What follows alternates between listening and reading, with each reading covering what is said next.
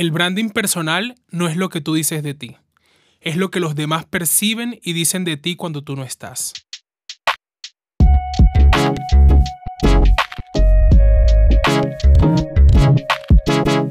Hola a todos, sean bienvenidos a Desde la Vibra con su host Nelson Osorio. Oigan, perdón por la hora en la que se está subiendo este episodio, pero no fue intencional. La Semana Santa descontroló todo, pero aquí estoy cumpliendo la promesa del capítulo piloto, donde les decía que todos los lunes teníamos una cita y efectivamente, sin importar la hora, aquí estoy como todos los lunes con ustedes. Gracias por esperar y gracias a todas las personas que estuvieron pendientes. El tema de esta semana me gusta mucho porque yo he venido desarrollando mi marca personal desde que supe literalmente cómo funcionaba, pero mi ejemplo lo voy a dar un poco más adelante.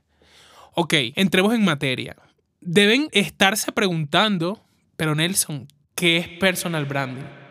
Pues este término no es más que la gestión de tu marca personal, poderte vender tú como persona, pero hacerlo como si fueras una marca prácticamente, actuando, posicionándote de la forma en la que tu público entienda claramente quién eres tú y qué ofreces. Es decir, debes saber exactamente por lo que quieres ser recordado y por eso debes trabajar para diseñar esa imagen para que las personas a las que quieres llegar tengan una idea clara de quién eres tú. Debemos tener en cuenta que lo principal de la marca personal es generar confianza, más que aportar por tus características diferenciales o por títulos o por cosas, estudios que tengas o cualidades especiales a la hora de tomar una decisión siempre te vas a destacar como persona por eso que tú estás transmitiéndole a los otros y generalmente es confianza. La gente te escoge o te elige para cualquier tipo de proyectos o situación por la confianza que depositan y que tienen en ti. Entonces, hablemos primero de una realidad que está casi que respirándonos en la nuca, como diríamos vulgarmente, que es la inteligencia artificial. De hecho, esta semana que acaba de pasar, ahorita en Semana Santa, me leí un libro em, que se llama La Cuarta Revolución Industrial, que habla mucho de, de, todo este tema de los avances digitales, sobre la economía, cómo cambian las, los mecanismos y cómo cambia la sociedad de acuerdo a todas estas, a todos estos avances que han venido presentándose. Y más específicamente, quiero hablar de ChatGPT, que es un tema que está actualmente en furor que hace parte de todo, todo el constructo de inteligencia artificial y es un programa en el cual tú puedes hacer solicitudes tipo eh, ChatGPT, necesito que me redactes un correo donde esté despidiendo, por un ejemplo, esté despidiendo a cinco empleados de mi empresa por ineficiencia que no tenga más de una cuartilla. Hay formas en las que tú puedes pedirle a ChatGPT el contenido para que te lo redacte y así como te puede hacer un correo, te puede generar una, una parrilla de contenido para redes sociales, te puede hacer un sinfín de actividades. Pero con la llegada de esta plataforma ha llegado una pregunta que todos están haciendo y es, ¿la inteligencia artificial va a llegar a reemplazar al ser humano? O sea, esta, esta duda que está ahondándose en este momento está dejando una incertidumbre terrible porque la gente cree que su trabajo corre peligro. Y cuando nosotros como seres humanos pensamos que el empleo o los títulos académicos nos definen, estamos errando y, y errando mal porque nosotros damos soluciones a problemas y nuestra solución es única. Como nosotros pensamos y como nosotros podemos resolver los problemas, no piensa nadie. Y por mucho que pueda ser una plataforma o una inteligencia artificial, nosotros como seres humanos tenemos mucho valor para entregar, para aportarle a las personas, a los proyectos. Y en el mundo hay mucha gente que hace lo mismo que tú, pero nadie hace las cosas como las haces tú. Y eso precisamente pasa con todo este tema de la inteligencia artificial. Por lo menos yo dentro de este proyecto de, Desde la Vibra he descubierto em, del podcast, gente que lo escucha, em, gente que tiene miedo a mostrar qué hacen. O sea, el mundo está urgido de gente en la que podamos confiar, gente con criterio, gente con conocimiento. Y he visto formas distintas de hacer las cosas que quedo con mucha admiración y no sé, por decirles ejemplos, tengo una amiga la que comenzó a, crear contenido y ella está en la rama de la salud y ha visto cómo el cambio dentro de la presencia digital de ella se ha venido consolidando desde esa rama y ella está brindándole soluciones a personas que están dentro de la red que no se la puede brindar cualquier otra persona porque ella aparte de entregar su conocimiento está entregando todo eso que les mencionaba anteriormente que es la parte humanística, esa parte de confianza, esa parte de, de, de creer en el conocimiento de otra persona. Así que escucha esto. La gente ama lo que haces porque nadie más lo puede hacer de la forma en la que tú lo haces. Y no te quites el mérito por eso, jamás. Por lo tanto, si no sabes por dónde arrancar, vamos a definir y construir nuestra marca personal. Primero identifica tus valores, tus habilidades, tus fortalezas, qué cosas sabes hacer y que realmente sepas hacer muy bien, porque nosotros como seres humanos tenemos varias habilidades pero debemos tener la capacidad de definir cuáles son las que sabemos hacer muy bien y en lo que nos destacamos para poder así empezar a definir como ese, ese, ese valor, esa habilidad que nosotros tenemos. Segundo, tenemos que definir un público objetivo y a qué tipo de gente queremos llegarle y cómo queremos que esas personas a las que nosotros queremos llegarle, cómo queremos que nos perciban. Por ejemplo, yo cuando tuve conocimiento de todo este tema del branding personal, empecé a desarrollarlo en mis redes sociales y em, si se dan cuenta, todas las cosas están interconectadas. Yo tengo pasión por todo el tema gastronómico, tanto desde la parte em, pasional, diría yo, que es todo el tema de disfrutar la gastronomía, como desde la parte comercial. Y eso se conecta con mi profesión, que es la publicidad. Entonces yo siempre he tratado, o bueno, no siempre, sino desde que descubrí todo el tema del personal branding, he tratado de mostrarme como una persona que sabe de publicidad y que sabe de gastronomía y que puede fusionar muy bien esas dos cosas. Desde que inicié, pues he empezado a montar mis proyectos gastronómicos en mis redes sociales, he empezado a montar todo el apoyo y todas las cosas que yo pueda hacer por mis proyectos, tanto con, con los proyectos de mis clientes. Y la gente muchas veces cree que mi contenido o las cosas que yo subo son sin intención alguna, pero a fin de cuentas yo he logrado posicionar mi nombre como una persona que sabe de publicidad y que sabe de gastronomía. Y la mayoría de las veces que la gente me busca a mí para desarrollar proyectos es basados en eso que han visto de la forma en la que yo me muestro, en la forma en la que yo he logrado destacar mi nombre y es de esa manera. También debemos crear una estrategia de comunicación porque muy bien que quieras mostrarte, pero debes tener claro en qué plataformas, en qué escenarios quieres tú que las personas perciban eso que tú quieres transmitir por lo menos desde mi caso, yo estoy enfocado en tres redes sociales principales que son en las cuales está mi público objetivo, que yo sé que le puedo llegar de una manera más fácil a esas personas y estoy en Instagram, estoy en TikTok, estoy en Twitter como plataformas de redes sociales y estoy con el podcast que pues es el proyecto que inicié hace, hace un tiempo ya, casi dos meses. De hecho, con este episodio son dos meses del podcast. Y nosotros debemos tener la capacidad de ir adaptándonos a los nuevos a las nuevas plataformas que vayan saliendo, no quedarnos, definir una estrategia y quedarnos ahí, sino poder tener la capacidad de análisis y de estar enterado de todo lo que está pasando a nuestro alrededor para ir actualizándonos y, poder estar a la vanguardia. Eh, como siguiente, te digo que utilices las redes sociales para construir tu marca personal. Crea contenido que realmente le sirva a la gente y que de eso están carentes las redes sociales porque hay mucha gente subiendo contenido que realmente no construye, no edifica, no, no está aportando nada a las personas que siguen, a las personas que siguen, eh, pero aparte de entretener, puedes entregarle algo a las personas que realmente les vaya a servir para algo en específico algo que realmente lo puedan utilizar, ese contenido que la gente guarda, ese contenido que la gente comparte, ese contenido que realmente sirve. Es importante que nosotros nos convirtamos en love brands. Las love brands son las marcas que amamos y que las elegimos por encima de otras.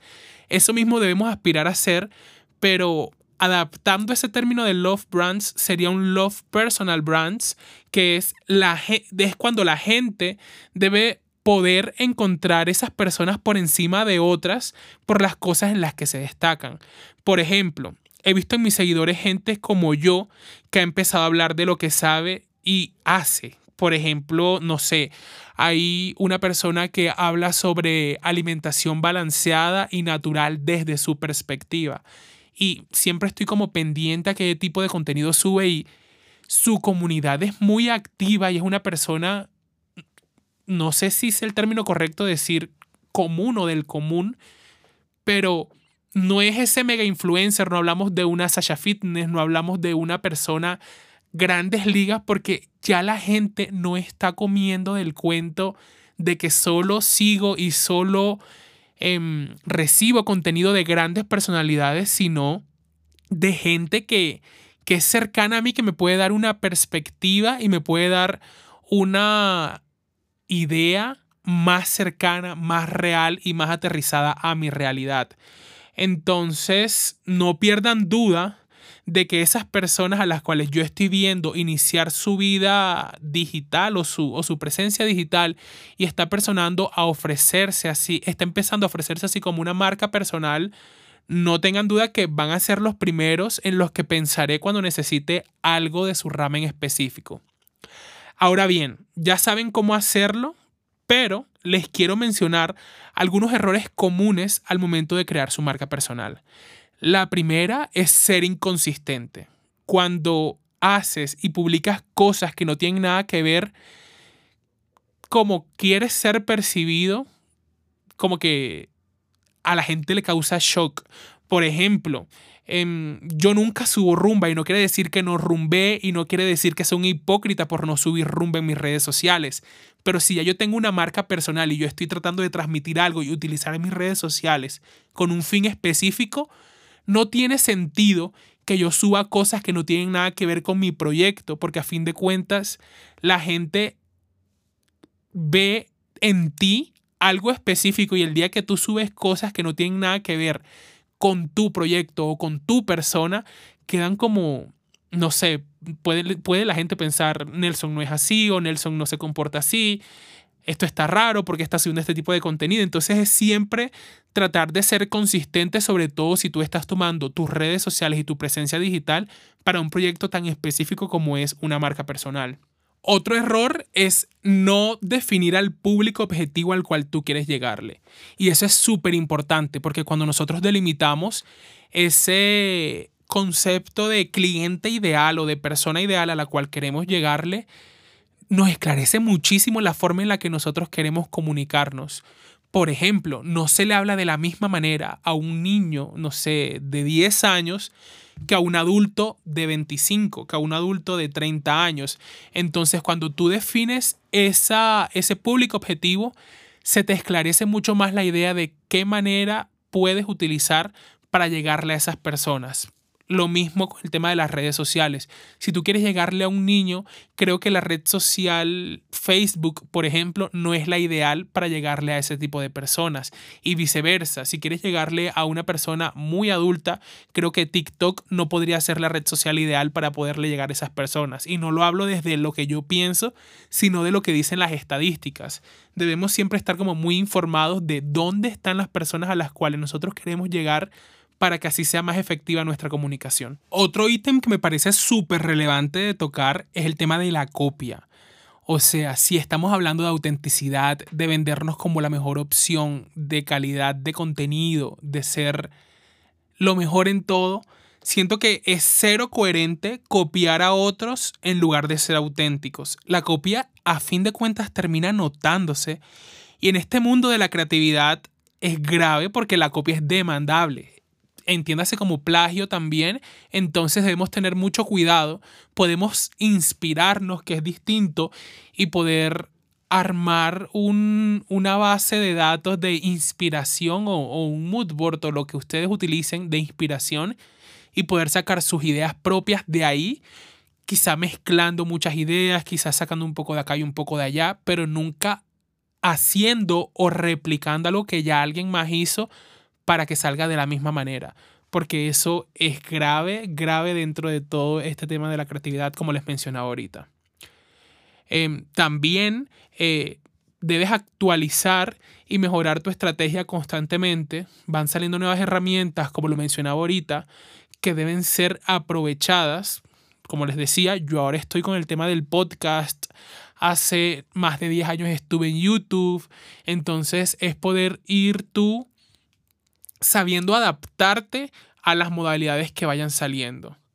También es importante que monitorees tu reputación tanto en la red como fuera de ella y estar atento a lo que se, a lo que se dice de ti y no pensar en el, no me importa lo que piense la gente de mí porque a fin de cuentas tú te estás vendiendo como un producto y si es importante lo que digan de ti, entonces debes estar muy pendiente porque eso te puede ayudar a ti a mejorar la forma en la que te vendes y a mejorar la forma en la que te comunicas. Y por último, debes ser consciente de tu comportamiento y cómo eso se ve reflejado en tu comunicación. Como les decía ahorita, yo rumbeo, pero no hace parte de mi marca personal, entonces no tiene por qué eso estar en mis redes sociales cuando no es lo que yo quiero que las personas vean de mí. Yo en una conversación eh, que tenía con una persona decía que la gente cuando ve que hay alguien que bloguea, que sube videos, que sube historias, cree que se muestra todo lo que uno vive en el día a día, pero la gente no termina viendo ni siquiera el 10% de lo que es el día a día de una persona. Entonces, es importante que tú sepas curar el contenido y mostrarte sí lo más real posible, pero que esté alineado con lo que tú quieres que la gente vea de ti. Entonces, para concluir, me gustaría decir que no miremos a las inteligencias artificiales como un enemigo, porque si somos inteligentes, podemos utilizarlas para que trabajen para nosotros. Literalmente ya están ahí para servirnos.